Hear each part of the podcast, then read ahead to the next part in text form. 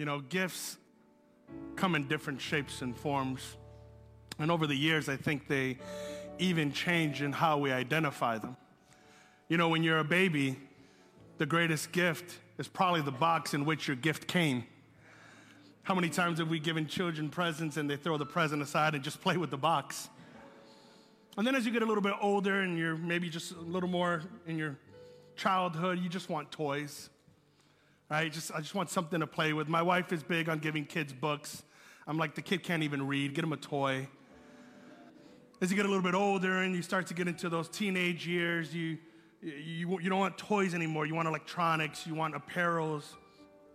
As young adults, if we're honest, they just want gift cards and cash. You can't, you can't get a shirt they like anyway. Just give them the money. They'll go buy it themselves. They're broke. They're on steady diets of ramen. Just give them money. And listen, as, as, as, adults, you start getting into a whole new fresh age. And I, I'm finally at that point where I'm so happy with some new socks and underwear and getting that fresh pair. It's just once a year you get to restock and.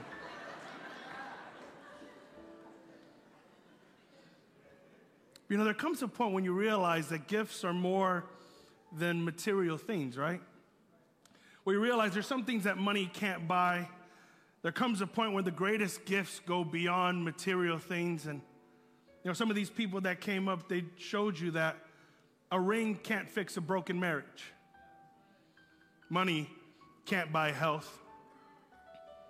A wrapped gift won't take away the anguish of a lost loved one. Drugs and partying can't mask real emptiness. That you can serve the world and never find fulfillment in it. Gifts start to shift a little bit more as your understanding begins to shift. And so uh, I want to talk to you this morning briefly about these gifts.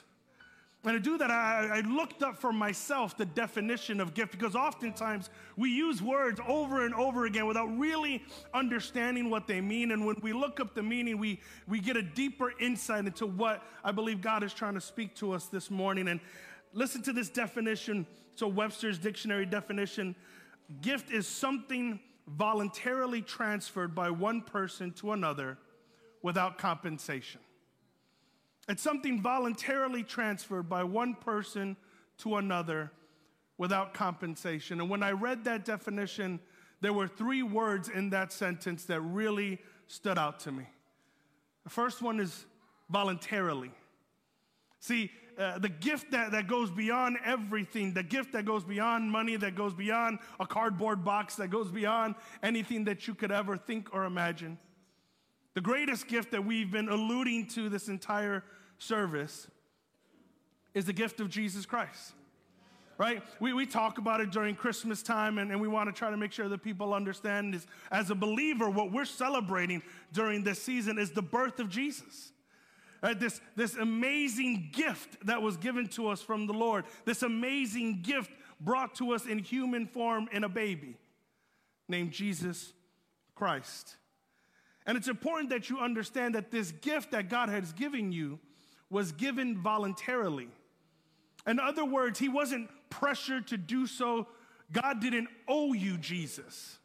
And I think sometimes we, we misunderstand that and we get it in children because, you know, we always get kids and, you know, one of the things we always say with children when they're opening the Christmas presents, right? They're so enthralled, they're so excited about it. And after they open it, what do you say, parents? You go, hey, what do you say? And they're like, thank you. And then they go back and they ignore. And the person who gave it's like, uh, right? No, go give him a hug, give him a kiss. Oh, it's okay, it's fine. This is really awkward. Just right? But you're like, hey, listen, re- respond. And here's the problem. A lot of times we, we understand uh, when our kids start getting all these gifts, they, they start to misunderstand and, and they start to think that, hey, you owe me gifts, right? Like, it's Christmas. You're supposed to give me something. You're the parent, I'm the kid, I get presents. And, and they have this mentality that if you don't, then you failed because this is owed to them. And if we're not careful, Sometimes in our walk and in our lives, we start to feel and act as if, God, you owe me better than this. God, you, you owe me salvation. This isn't something that I need to do for you. This is something that you're supposed to do for me. If you want me to serve you, then you owe me. And it's important we understand God doesn't owe us anything. God has every right to leave us in the life that we have made for ourselves. God has every right to leave you in the very shambles that you're in. He doesn't owe you anything. He's the King of Kings and the Lord of Lords. He's the master of this universe. Doesn't owe any of us anything. And the audacity for us at times to look at God and even be angry with God because we feel that we are not given what we're due reminds us that if God gave us what we were due, it would not be a gift. If God were to give us what was due, it would be judgment for our own sin. But listen, Galatians chapter 1, verse 4 reminds us that in order to set us free from this present evil age, Christ gave himself for our sins in obedience to the will of God our Father. It was God's will, his desire, his choice because He wants to, because He loves you enough to do so. You know, oftentimes we, I, we've worked with teenagers, my wife and I, for several years, and there's a few times where um, the teenagers will say things where my mouth will drop. And, and on a couple of occasions, I've heard teenagers uh, talk about our, our leadership team and me and say, Well, that's your job. You're supposed to do that. And I'm like, None of these guys get paid to listen to you or to talk to you or to be your friend. Like, none of them get paid for that. But again, we have this mentality of that's why you're there. Your job is to do this for me. We were made to serve God, God was never made to serve us. And yet, His will was to set us free, His will was to give us a gift.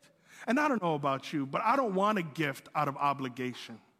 I don't want someone to give me a gift because they have to, because they feel guilted into doing it, because uh, they, they feel this pressure from the outside to do this for me. The greatest gifts come when you didn't even expect it, when you felt like you didn't deserve it, and yet they loved you enough to give it to you anyways. God voluntarily gave us the greatest gift we'd ever encounter.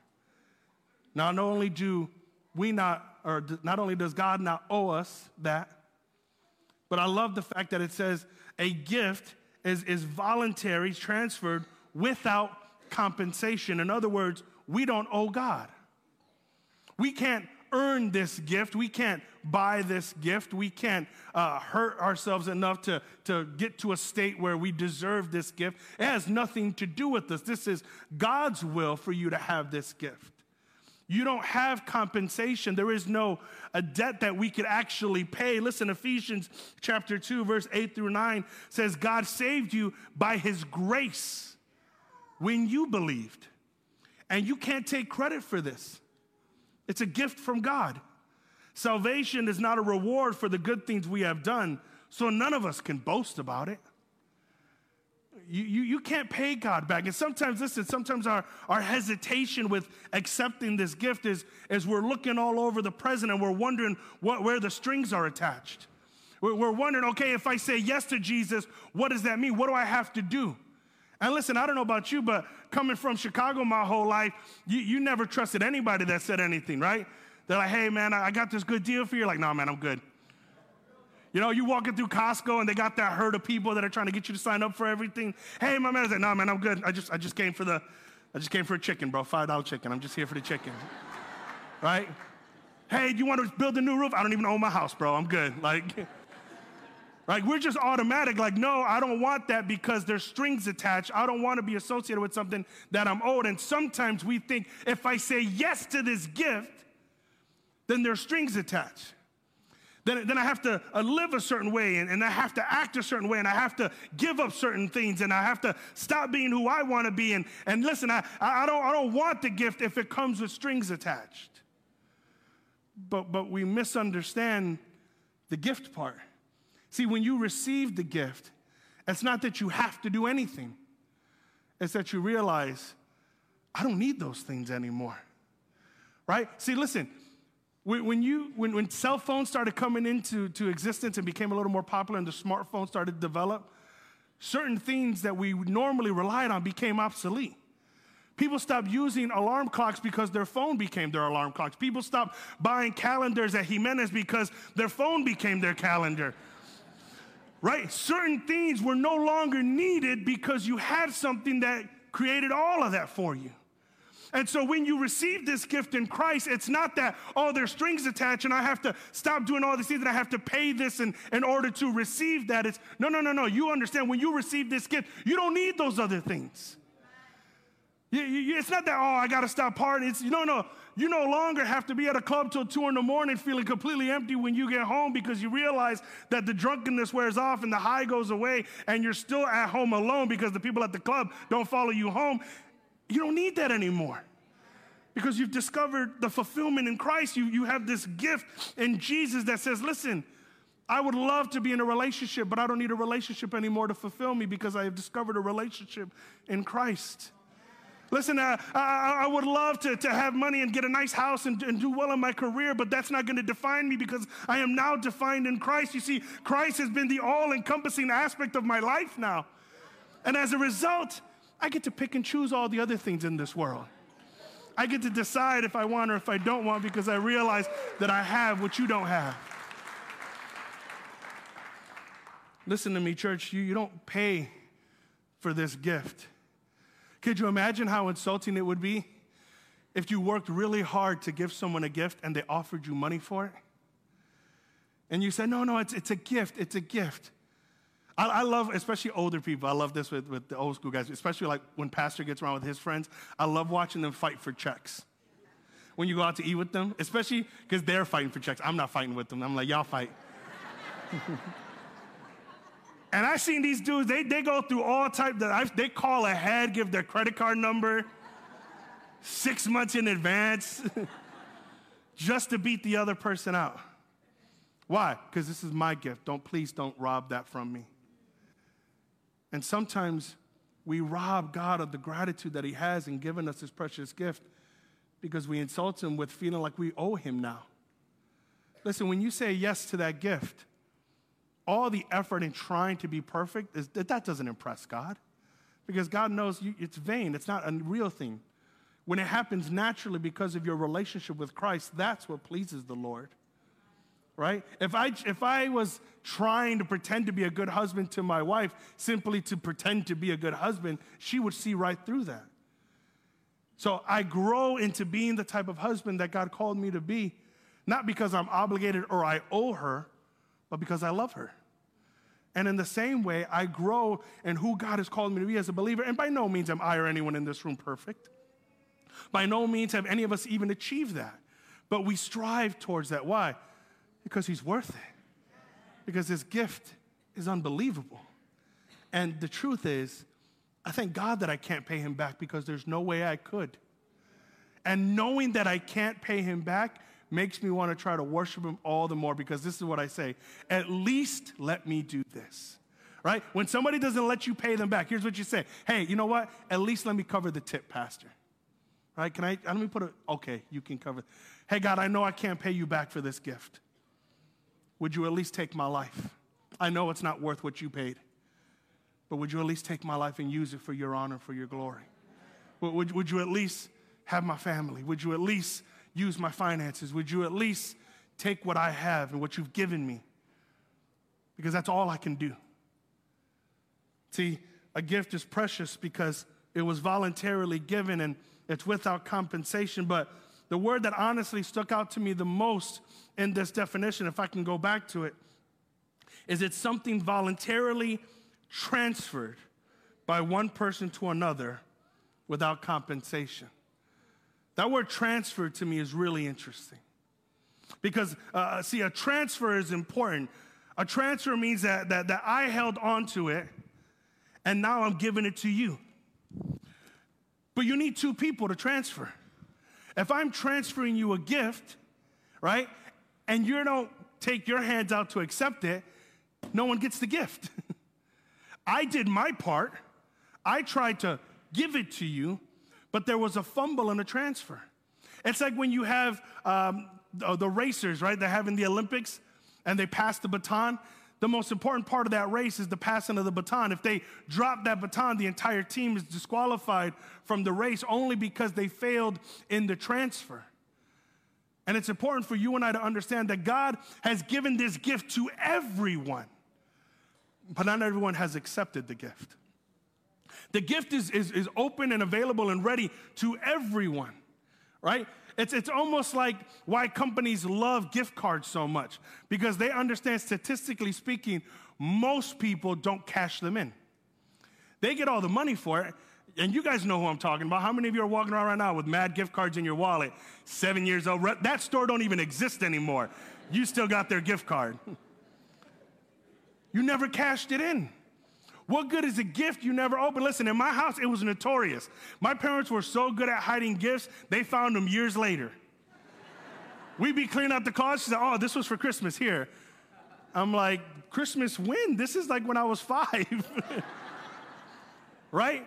Uh, uh, the, there, there's one thing about giving a gift, but you have to be willing to receive a gift. The transfer part is the most vital aspect, right? It's okay if I sent you something on Amazon, but if the transfer went to somebody else on your front step, then you didn't get the gift. Listen, Romans chapter 10, verse 9 through 10 says, If you openly declare that Jesus is Lord and believe in your heart that God raised him from the dead, you will be saved. For it is by believing in your heart that you are made right with God, and it is by openly declaring your faith that you are saved. Listen, you don't pay for it, but there is a part you play in it. You have to receive it. And so, what is he saying? Listen, if you believe in your heart and confess with your mouth that Christ is Lord, you have received the gift of salvation. You have accepted that gift. See, the problem is many of us want the gift, many of us understand the need for the gift, many of us hope to one day have the gift.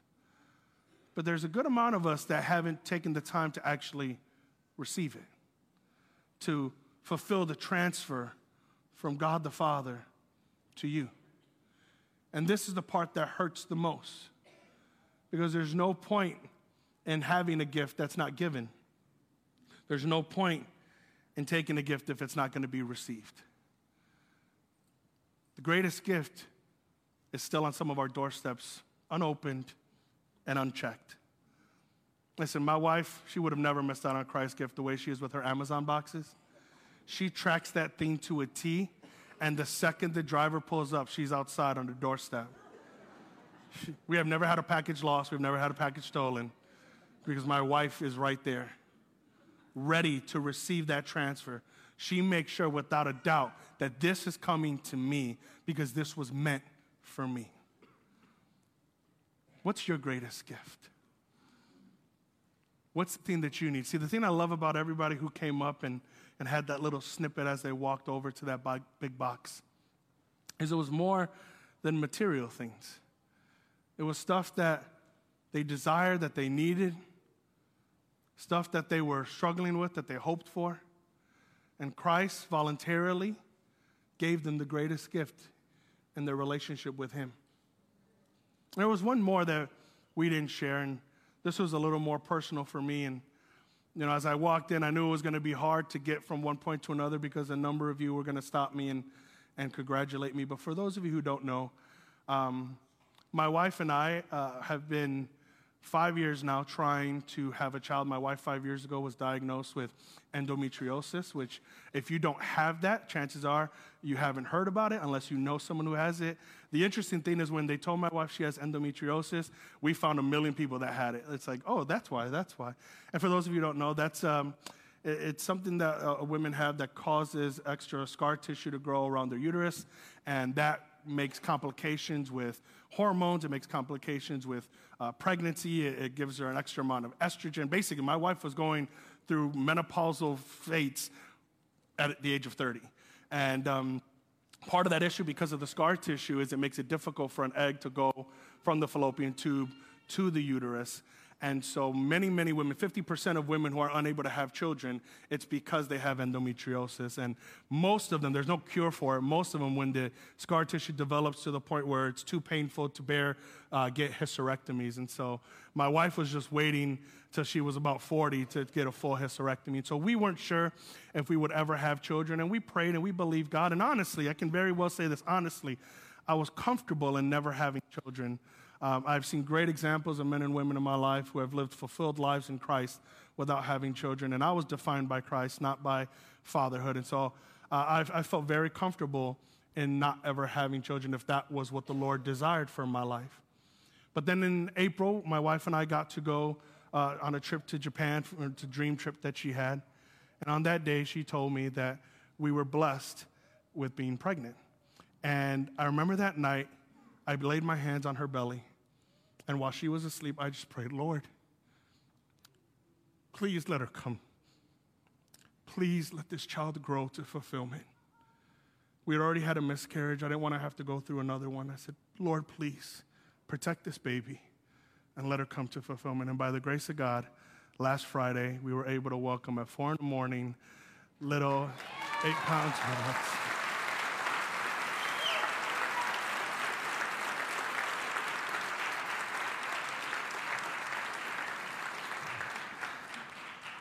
Talk about grow to fulfillment. She was almost nine pounds. Nails long, hair, and I can almost braid her hair. Now, here's why I point that out. I was talking to, to one of our sisters in, in the morning, and I go, The most incredible part is how instantly I fell in love. Instantly.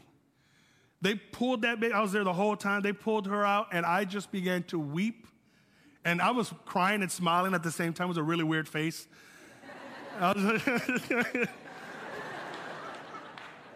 and I just, I just, I was just so automatically in love.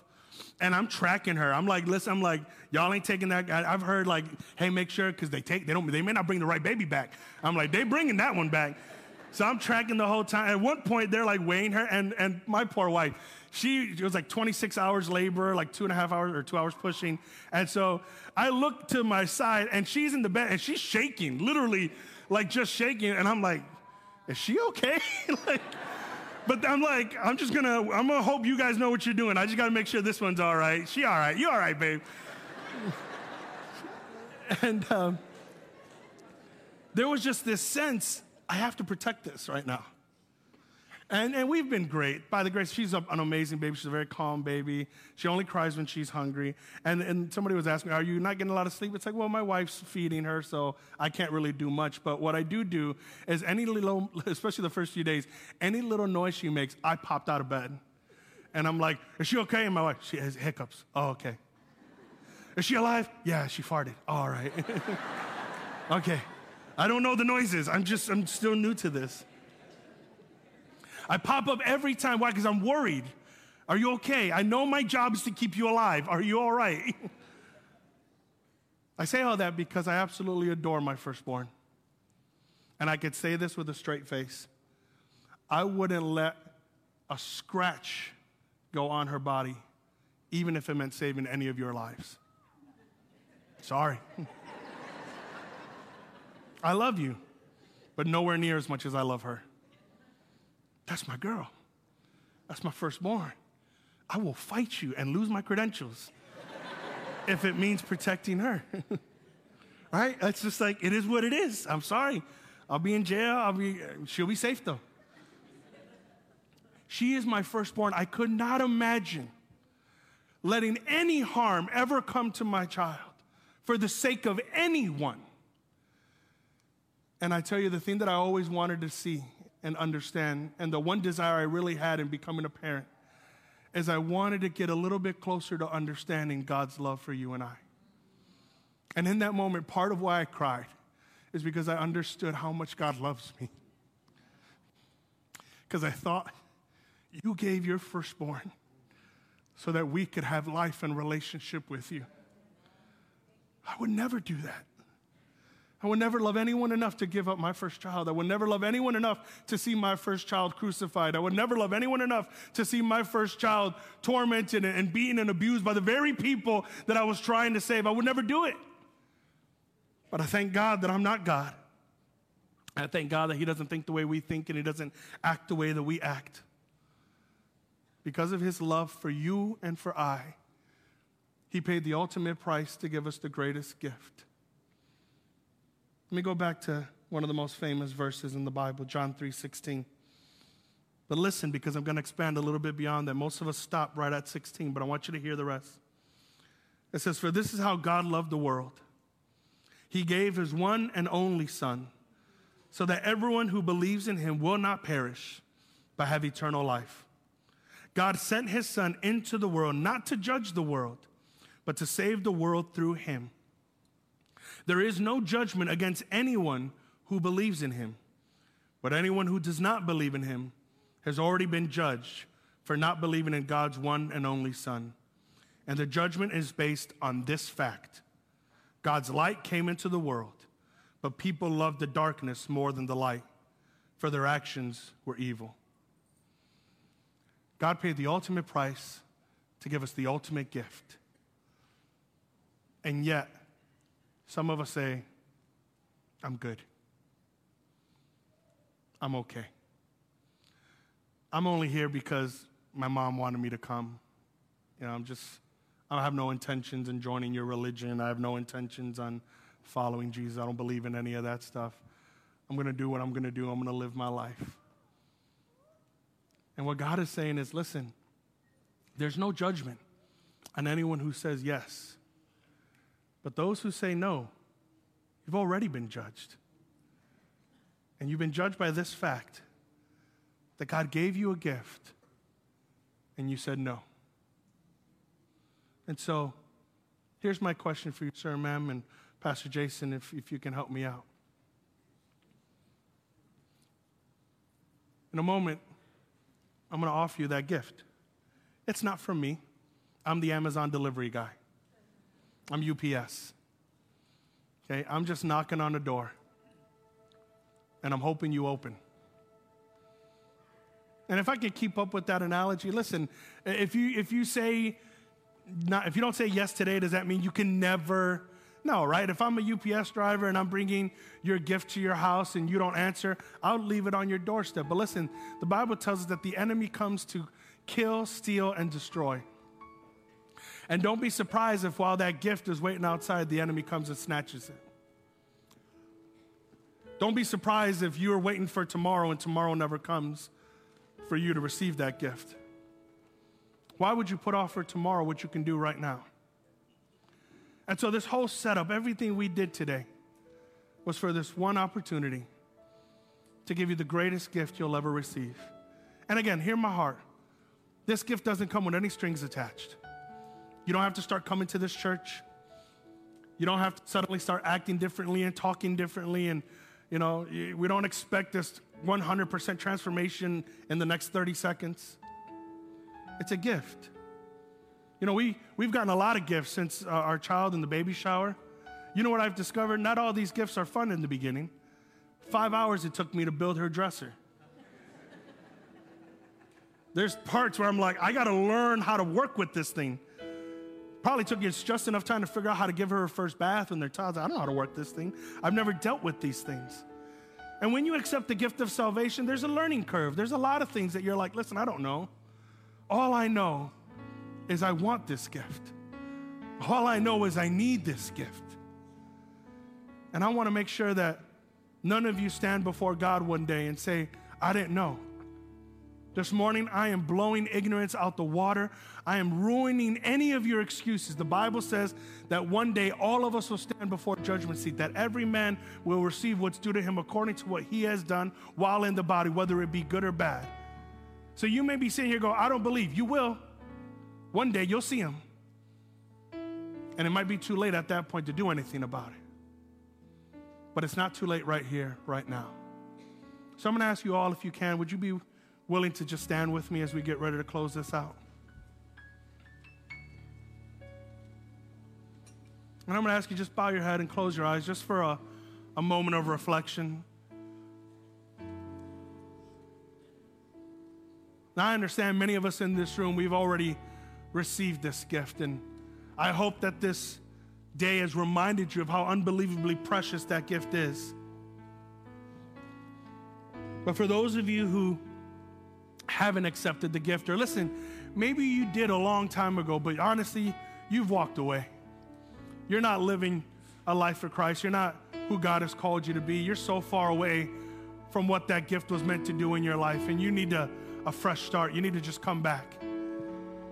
So, whether it's your first time or whether it's you having to open that gift all over again, with every head bowed and every eye closed, I just want to say, Sir, ma'am, this morning, December 22nd, I present to you the greatest gift you could ever receive.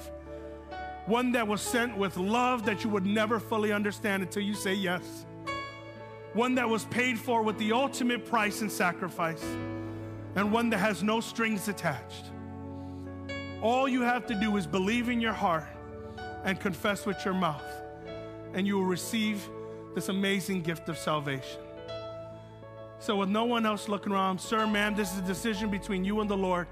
But I'd like to pray for you, and if you would help me out, if you're in this room and you want to say yes to that gift, would you just signal me by lifting up your hand so I can include you in this prayer?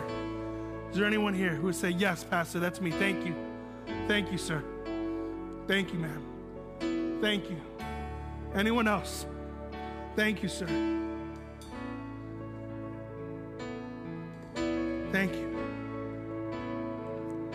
Hallelujah. Here's what we're going to do we're going to pray all together, church, as a family.